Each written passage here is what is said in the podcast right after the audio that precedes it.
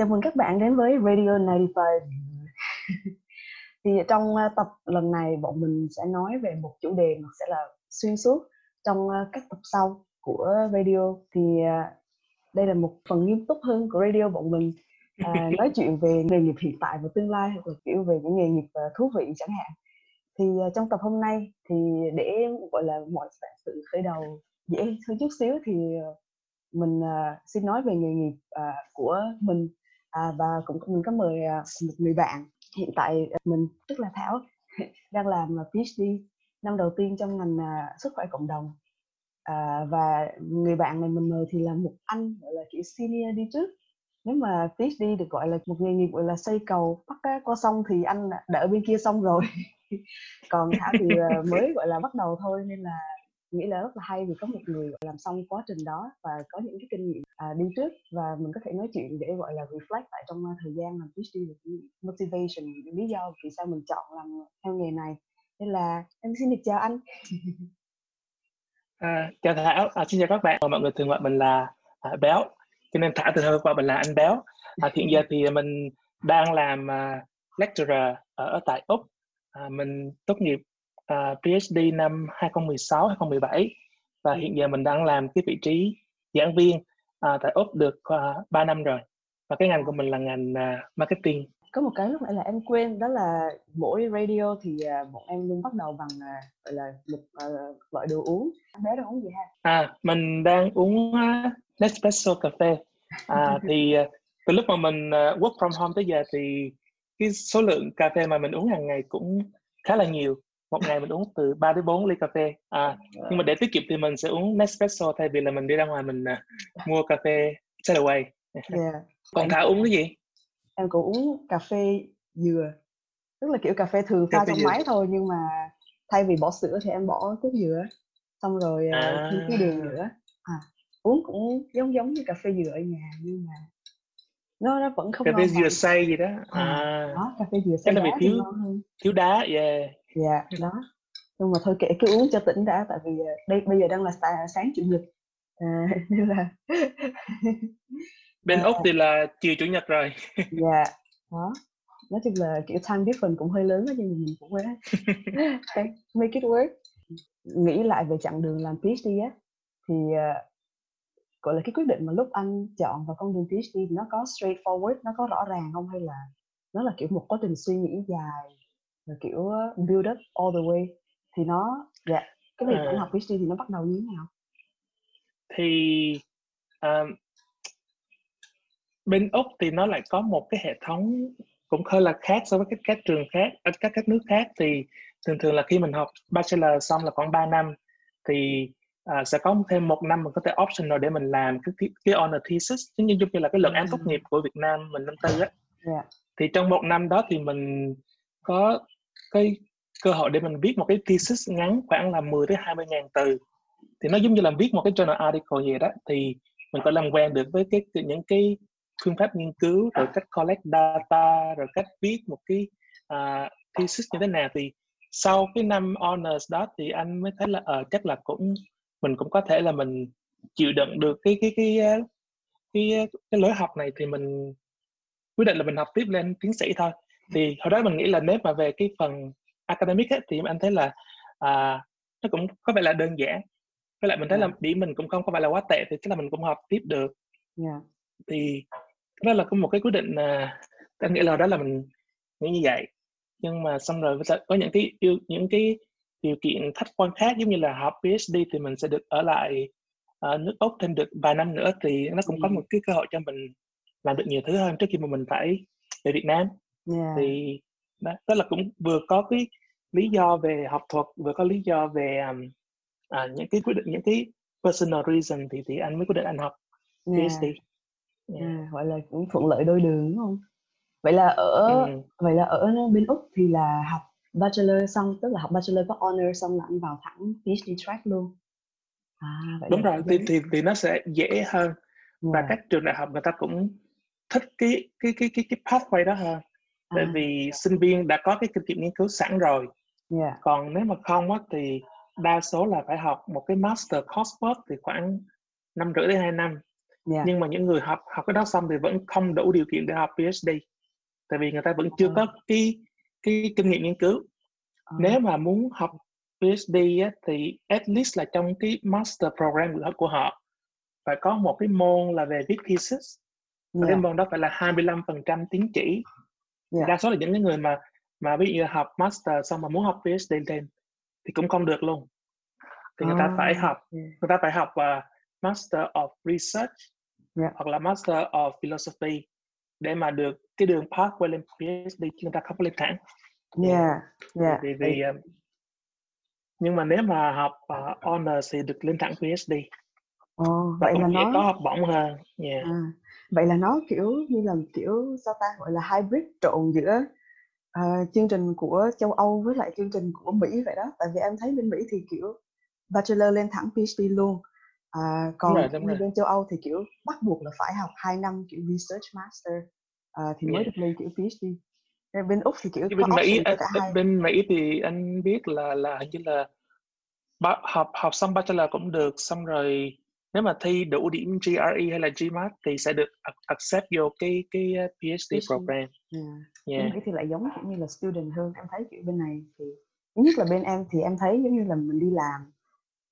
Giống như là mình đi làm hơn, còn bên Mỹ thì là kiểu bắt đầu tháng 9 nên là vào là kiểu học xong cuối năm nhất là kiểu có kiểu grand exam, nên là em thấy nó giống như là student hơn là kiểu đi làm. Còn bên này có cảm giác là mình đi làm và mình kiểu be responsible cho công việc vậy đó. Mà cái program bên Mỹ thì em thấy nó, người ta có vẻ người ta organize tốt hơn, tại vì mình phải học 2 năm coursework, mình phải pass cái exam thì mình mới được vô cái bước để làm thesis. Thì lúc đó là mình đã biết được hết những cái background về những cái trong trong cái ngành của mình rồi. Đúng là kiểu vừa bơi, không học coursework nhưng mà coursework dạy rất là Latimer, xong rồi mình vừa bơi thesis, rồi mình bơi tới đâu mình biết mình cần cái gì mình phải học tới đó, thì nó lại không có sure lắm, nhưng mà cũng thì mình sẽ phụ thuộc vô supervisor nhiều hơn. Còn bên Mỹ thì anh thấy là cái program người ta làm khá là chỉnh chu. Em cũng thấy vậy, nên là cái lúc mà gọi là lúc em chọn làm PhD em cũng kiểu lúc đó em cũng hơi hoang mang, tại cũng nói chung là tại vì lúc đó học master thì em có làm internship 6 tháng ở bên Mỹ á, thì cô cũng bảo là sao không ở lại apply vô học luôn, thì lúc đó em nghĩ lúc đó vừa apply thì cũng mất 1 năm, tại vì lúc đó em đã có deadline cho năm đó rồi, xong rồi nhưng mà vào qua Mỹ thì lại phải học lại kiểu cái master và học lại kiểu mọi thứ thì lại mất 6 năm, xong ở lại châu Âu thì được hơn, thì em chỉ kiểu 4 năm thôi, nên là lúc đó kiểu đơn giản là thôi chắc là ở lại cho chắc, với lại cũng như anh rồi đó, em cũng có lý do là thôi ở đây cũng lâu rồi, ở đâu thì mình ở luôn chỗ quen đó. Quen á. Tại vì qua Mỹ thì... ở Mỹ cái phần thu nhập cũng không cao, nếu mà PhD student thì cũng không cao, hình như là đa số là rất là thấp, thì vừa đủ tiền ăn ở chứ cũng không có được saving nhiều. Như bên châu Âu thì anh thấy là như là có lương nhưng mà lương cũng không có thua so với lại assistant professor nhiều lắm, có là nó như là nó có theo cấp bậc đúng không? Mình chỉ là một bậc dưới thôi chứ cũng không có nhiều lắm. Đúng rồi, nói chung là nói về phần gọi là lương lậu thì em nghĩ là ở châu Âu cũng khá là thì châu Âu nói chung mình nói châu Âu thì cũng thực ra là cũng cái range khá là rộng. Nhưng mà kiểu chỗ em thì lương ok, nói chung là kiểu cả nước thì có một cái scale chung á, xong rồi thì bọn em thấy kiểu năm đầu lương khá thì là lúc nào cũng bắt đầu kiểu cái scale thấp nhất, nhưng mà nên cũng nhanh, thì nói chung là đi làm cũng có của ăn của để không nhiều mà đủ sống. Tại vì có nhiều bạn nghĩ không thì kiểu PhD là khá là nghèo. Nhưng mà đó, nên là có cơ hội thì cũng có nhiều bạn là kiểu trong quá trình làm PhD cũng sẽ kiểu take up opportunities. Thì như anh Béo á, thì anh có trong quá trình làm PhD ngoài nghiên cứu ra anh có làm gì khác nữa không? Không có. Tại vì bây giờ anh là lecturer. Về cái thu nhập thì anh cũng, nếu mà so sánh giữa Mỹ, Úc với châu Âu thì anh thấy là Mỹ về cái lương cho PhD thì anh thấy là có vẻ là nghèo nhất. Với lại những cái việc như là đi dạy hay là đi làm RA thì là nó là part of the contract của cái fellowship rồi. Còn như bên Úc thì nếu mà những cái bạn mà được học bổng của chính phủ Úc á là được khoảng 27.000 đô một năm. Là tuy nhiên là nhiều người là đem cả chồng con và con qua để mà đủ để sống được luôn mà. Thì ngoài cái đó ra thì những người mà đi dạy thêm, đi làm tutor bên cạnh cái việc đi làm PhD thì cũng có thêm thu nhập, chứ không phải là nó trả trong cái contract đó. Thì anh bắt đầu học PhD năm 2012, tới năm 2013 là anh bắt đầu anh đi làm tutor. Thì suốt từ 2013 tới 2016 thì năm nay anh cũng đi dạy để mà kiếm thêm thu nhập về, với lại để mình build up cái teaching profile của mình á. Bởi vì ngoài cái việc nghiên cứu thì mình cũng nghĩ là nếu sau này mà mình đi dạy thì mình phải có cái kinh nghiệm giảng dạy. Thì cho nên là anh cũng tranh thủ, anh cũng đi dạy thêm cũng khá là nhiều. Lúc làm PhD thì anh đã có vậy là kiểu có sẵn trong đầu ý định làm lecturer chưa, hay là làm xong thì anh thấy phần đó kiểu khá là nice, anh muốn tiếp tục làm? Nói sao ta, lúc mà mình học PhD thì mình còn phải nghĩ tới cái đoạn là sau này mình sẽ làm cái gì sau khi mình học xong. Thì mình chỉ nghĩ đơn giản là thì đa số là những cái người mà làm lecturer muốn đi dạy thì phải có bằng PhD, thì mình học PhD và mình đi dạy là cái giống như là một cái việc chính của mình. Nhưng mà nói chung là cái hệ thống bên này nó cũng hơi khác một chút, là cần để được đi dạy thì cần phải có PhD, nhưng mà cái mà người ta đánh giá chính về cái performance của một academics thì không phải là đi dạy. Cho nên là mặc dù như anh thì anh rất là thích, rất là enjoy cái việc đi dạy, nhưng mà mình vẫn phải satisfy cái research component. Nên mà mỗi năm người ta đánh giá mình thì người ta vẫn thấy là ok, anh này research ok, anh này teaching ok. Chứ còn nếu mà mình chỉ tập trung vô cái việc đi dạy không á thì cái potential của mình nó cũng không có đi xa được. Đó là cái văn hóa bên Úc, là tình hình nó là như vậy. Cho nên là mặc dù mình thích đi dạy nhưng mà mình vẫn phải biết là at that moment thì cái research, cái publication nó quan trọng hơn. Nghiên cứu vẫn là nghề tay phải. Nhưng mà anh nghiên cứu giống như là chén cơm á, xong rồi teaching giống như là có thêm thịt thêm mắm vô cho mình ăn cho ngon hơn vậy đó. Cũng có những cái ngành bên Úc thì các bạn chỉ làm research thôi, như là những cái bạn làm PhD mà như là về IT hay là về engineering mà làm research by project base, tức là thầy có những cái project gì đó, bạn nó vô bạn nó làm theo cái outline của thầy đưa ra. Tức là những cái trường hợp đó thì đa số là mình không có tự đưa ra những cái idea của mình, mà mình làm giống như mình làm gọi là lương công giá rẻ cho những cái research project này nọ. Thì theo anh biết thì những cái trường hợp đó thì cũng không có được chú trọng là phải phát triển phần giảng dạy nhiều hay là sao ấy. Thì thay nếu mà cái nhánh đó thì có thể là hơi giống bên châu Âu. Em nghĩ châu Âu thì kiểu đúng là most kiểu hầu hết phần lớn PhD thì đều là làm theo dạng là project, tức là có project, có funding từ project, xong rồi người ta sẽ kiểu tuyển dụng theo cái hướng đó. Còn thực ra thì kiểu đi cũng có thể là không phải là theo châu Âu hay là theo Úc, mà anh nghĩ là có thể là theo cái tùy ngành đó. Bên science thì nó hơi nó kiểu như vậy, còn bên social science thì nó lại hơi khác một tí. Cũng đúng. Với cả kiểu cũng có theo dạng đi tiến sĩ theo dạng của chính phủ, như ở Việt Nam mình thì cũng một dạng khác là kiểu là bên Việt Nam gửi funding sang á, xong rồi project thì cũng gọi là học sinh cũng được tự chọn, nó more liberally hơn. Xong nhưng thì sau đó tất nhiên là phải về làm cho chính phủ hoặc là làm cho cơ sở, thì em thấy cũng khá là hay. Em cũng gặp nhiều anh chị đi theo hướng đó, xong giờ về làm cho bộ này bộ kia, hoặc là về làm giảng viên cho trường đại học, thì em thấy cũng khá là ok. Tại vì sang đây cũng 4-5 năm thì gọi là kiểu phần experience cũng ở đó rồi, là cũng hay. Và nó lan man về tương lai hơi nhiều, nhưng mà em cũng muốn quay lại chút xíu là về gọi là essence của một cái PhD. Theo anh nghĩ thì kiểu cái phần quan trọng nhất hay là gọi là sản phẩm quan trọng nhất trong lúc mà mình làm PhD thì sẽ là, và ý là kiểu muốn giải thích cho gia đình chẳng hạn, ba mẹ anh chị em thì kiểu hỏi là học tiến sĩ học cái gì ăn được không, thì đó thì dạ thì anh Béo là một người đã thành công trong việc có bằng tiến sĩ, thì anh Béo thấy quan trọng nhất dạ là yếu tố nào trong quá trình học PhD? Anh hiểu rồi. Không, nếu mà để trả lời cái câu hỏi này thì em nghĩ là có hai cái vế. Thứ nhất là về những cái perception của người Việt Nam về cái ngành PhD, và cái thứ hai là perception của student nói chung về về PhD. Thì anh nghĩ là người Việt Nam mình cứ nghĩ là ai mà học PhD thì rất là giỏi, rất là uyên bác về tất cả các lĩnh vực luôn.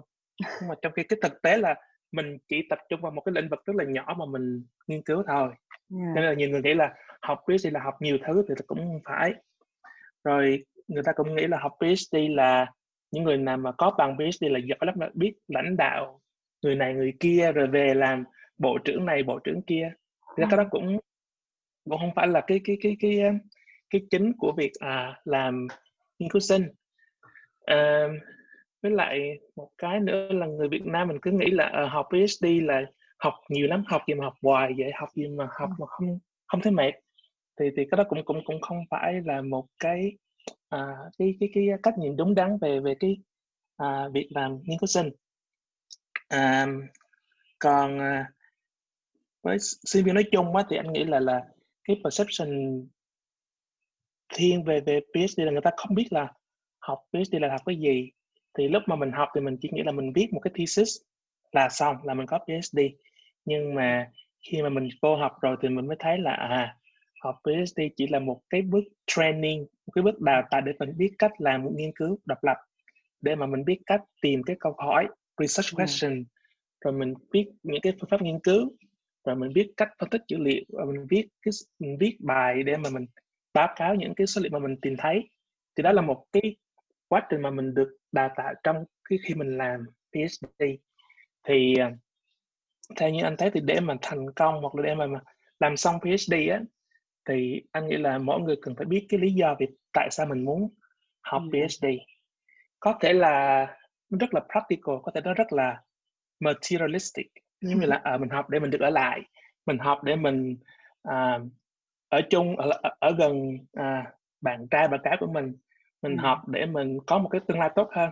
Thì bất cứ cái lý do gì mà mình motivate mình để mình học PhD thì mình vẫn phải có, và mình phải biết rõ là tại sao mình muốn commit 4-5 năm của mình để mà theo cái lý do đó. Thì nếu mà mình biết rõ cái lý do của mình rồi á, thì dù có những cái khó khăn mà mình phải trải qua thì mình vẫn sẽ làm được. Còn những bạn mà chưa biết là có muốn học PhD hay không, vẫn còn lăn tăn, thì anh nghĩ là cũng không nên, thì không nên học. Tại vì mình còn lăn tăn mà mình nộp đơn vô học, rồi 5-6 tháng sau mình lại thấy chán, mình lại bỏ ngang, thì lại cũng hơi phí thời gian. Cho nên là việc đầu tiên là mình phải biết rõ là vì sao mình muốn học PhD. Có những bạn có những lý do rất là cao cả, như là mình muốn phát triển kiến thức cho nhân loại hay là sau đó, thì cũng được, miễn là nó đủ mạnh để mà mình sustain được trong vòng 4-5 năm. Với người trẻ thì kiểu 4-5 năm đúng là kiểu một khoảng thời gian rất là dài, mà nếu gọi là không làm PhD, mình đi làm ở ngoài thì cũng nói chung là cũng đi được khá là xa. Nên là đúng là em nghĩ đây là một cái quyết định to lớn. Nhưng mà nếu mà mình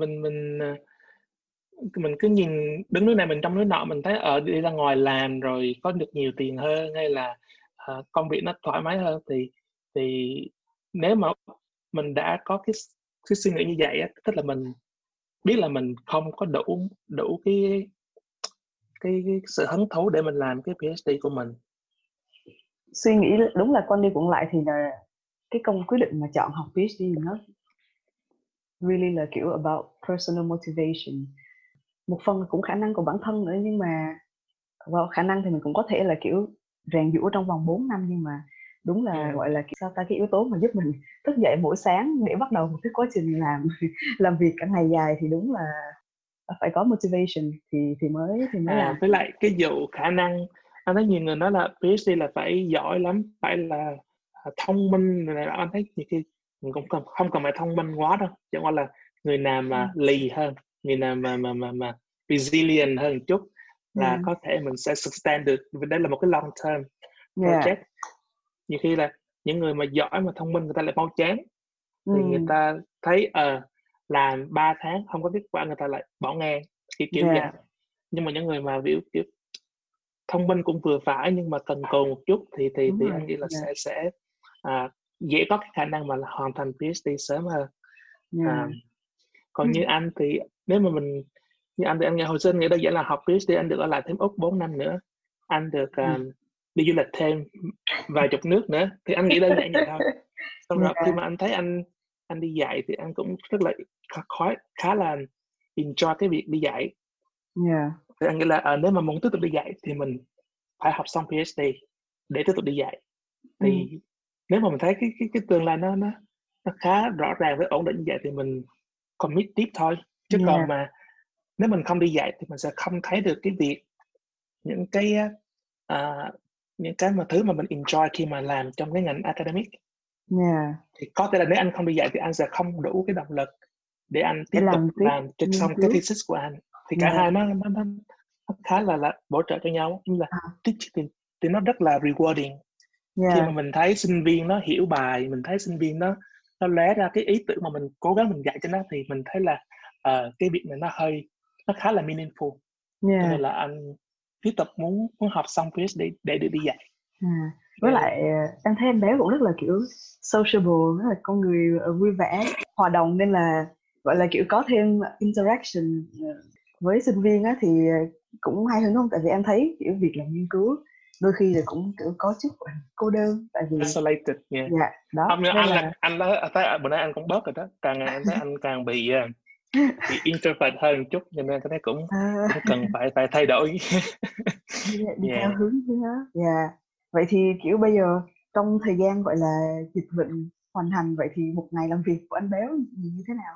Ý là từ sáng tới đêm. Bình thường anh sáng là trước Covid-19 á, thì sáng là 6:30 dậy rồi để mà chuẩn bị đi lên trường, tại vì từ nhà tới trường thì cũng xa, cũng khoảng 2 tiếng ngồi xe kiểu vậy.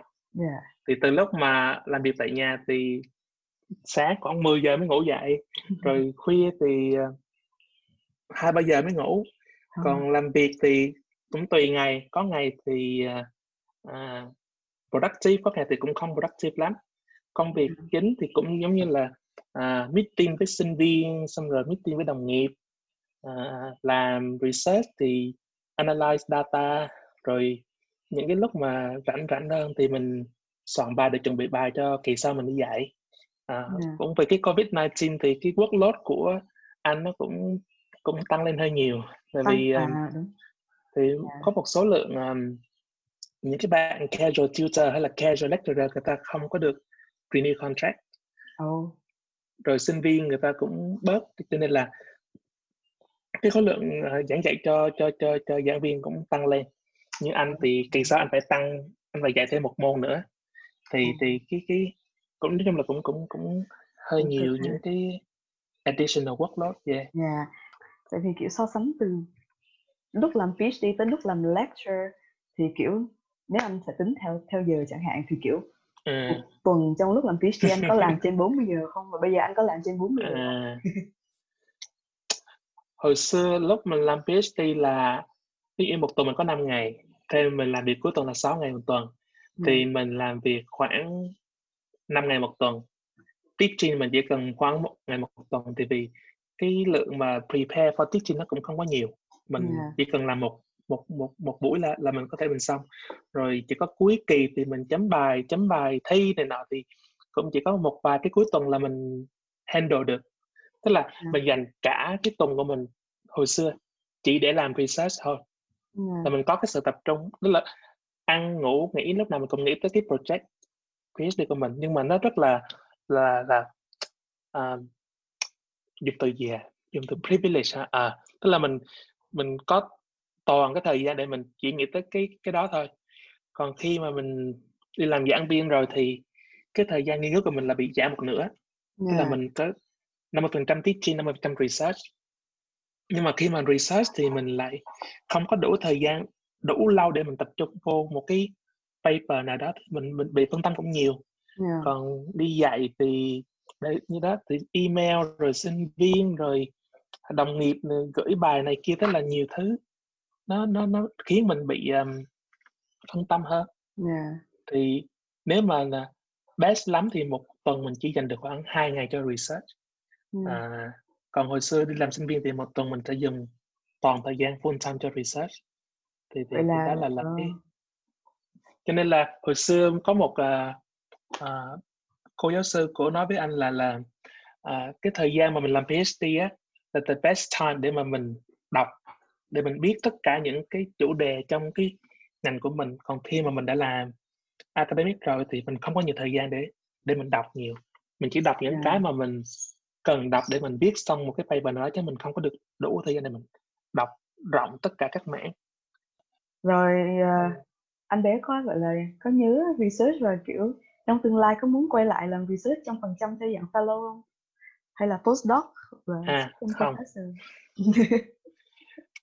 Tại vì không, the practical reason á là anh nghĩ là về cái nhánh của anh thì cái số lượng những người mà research only academic nó rất là ít. Và hầu hết là employ từ một cái grant nào đó.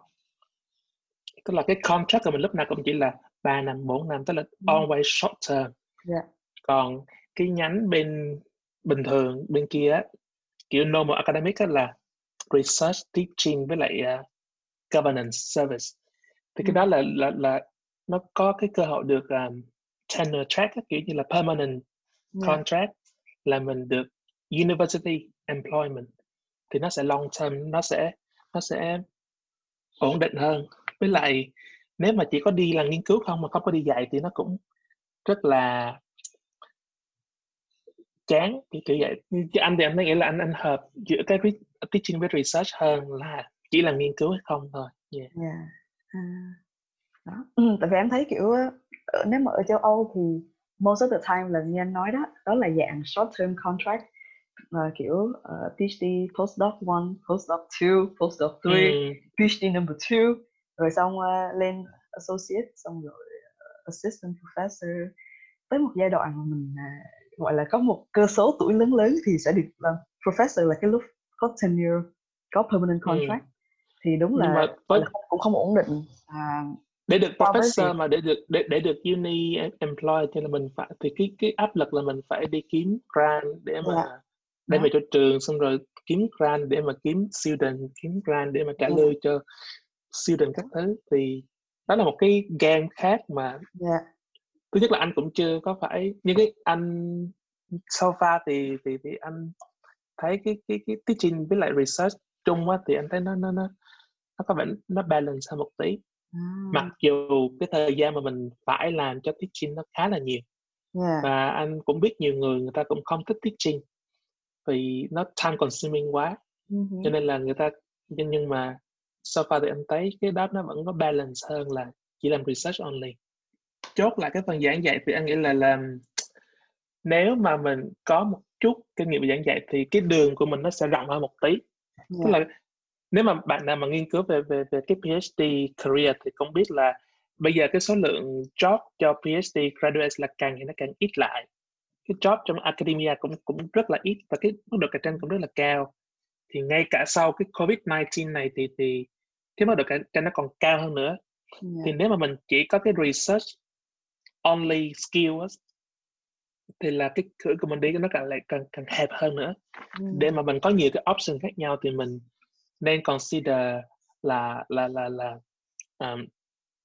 improve cái teaching profile của mình một tí.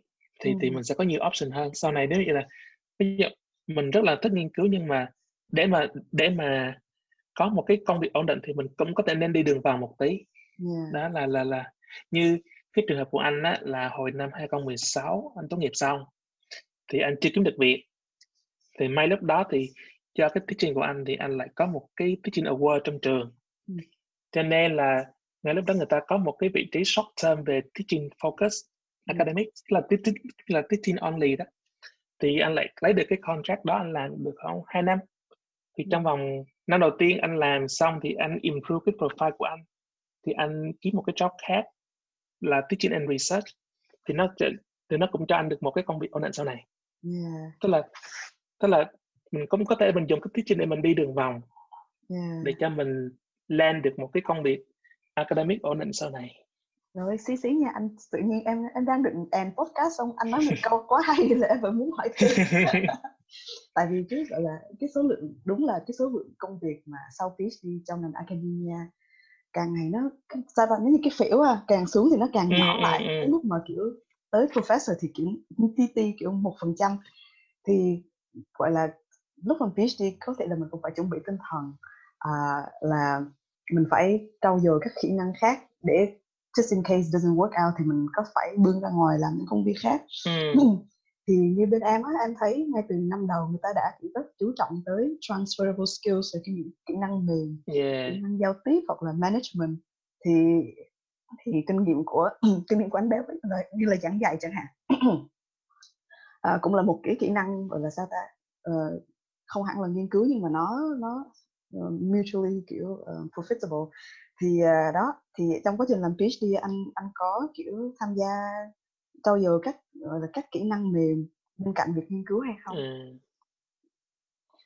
Nghĩa là cái việc mà mình hoàn thành cái PhD của mình đã là một cái cơ hội để mình phát triển những cái kỹ năng mềm rồi, chứ không cần là mình phải làm thêm nữa. Ví dụ là cái kỹ năng mà mình disseminate cái research output của mình á, thay vì là mình chỉ publish journal article, thì ví dụ như là có nhiều bạn là người ta biết những cái báo mà kiểu như là media này nọ, hoặc là lên TV nói chuyện, hoặc là làm những cái webinar này kia để mà mình giới thiệu những cái finding của mình tốt hơn cho người ngoài. Tức là không riêng là expert mà những cái normal audience cũng có thể understand được. Hoặc là kỹ năng viết, mình viết cho nhiều cái loại audience khác nhau. Rồi kỹ năng network để mà biết được là những cái cơ hội nào đang có để mình xin những cái funding này nọ, thì mình dùng những cái moment nhỏ trong 4 năm của mình để mình say là mình có những cái skill cần thiết. Hoặc là project management, mình manage một cái project trong vòng 4 năm, thì những cái đó là cũng gọi là những cái transferable skill. Tức là cái quá trình đó nó em nghĩ là kiểu vậy, là chỉ bằng việc mình làm nghiên cứu, mình có PhD thì là mình đã có những kỹ năng đó rồi, mà quan trọng là mình mình market bản thân và mình dùng những cái evidence trong cái quá trình đó để mình demonstrate là mình có những cái skill này. Mình có kỹ năng communication là mình đi dạy nè, mình đi thuyết trình ở hội thảo nè, mình lên báo này kia, rồi kỹ năng project manage project này, kỹ năng biết grant funding này, kỹ năng rồi mình làm việc với different stakeholders như là sinh viên thì sao, supervisor thì sao, rồi những cái nhóm người khác trong trường thì sao. Đó là mình từ những cái đó mình có hết rồi, chẳng qua là mình phải lựa những cái evidence để mình substantiate những cái claim của mình thôi. Vì theo anh nghĩ là cách tốt nhất là mình cứ kiếm những cái job ad á mà cái ngành mà mình muốn á, thôi thì người ta cần cái gì thì mình thấy cái gì mình thiếu thì mình chỉ phải làm thôi.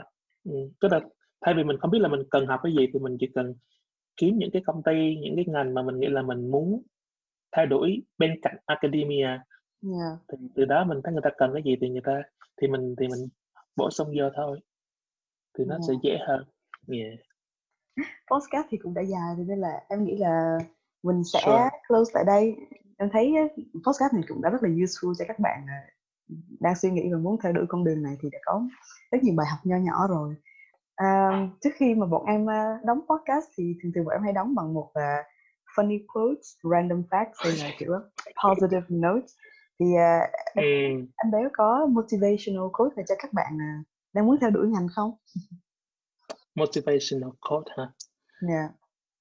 anh không biết nữa, nhưng mà theo anh thì anh lại chốt lại một câu là khi mà bạn học PhD thì bạn phải sẵn sàng để cảm thấy là mình là một người rất là stupid, để mà khi mà mình accept cái fact đó rồi á, thì những cái việc tiếp theo mà mình làm thì nó sẽ dễ vượt qua hơn. Okay. Sounds good. Chắc là phải cần elaborate nhiều hơn, nhưng mà nghĩa là vì thời gian cũng nhiều thì mình cũng không có thời gian nhiều để mình giải thích, nhưng mà theo nghĩa là khi mình học PhD thì mình sẽ biết những cái mà mình không biết. Và khi mình biết được đó rồi thì mình sẽ có cái cách nhìn đúng hơn để mà khi mình viết paper hay là khi mình làm những cái việc tiếp theo thì đôi lúc là làm mình phải biết, mình phải biết là mình có những cái mình sẽ không đạt được, với có những cái mình có thể đạt được, và khi mà mình có được những cái nhận định đó rồi thì mình sẽ dễ dàng chọn được cái con đường tiếp theo của mình hơn.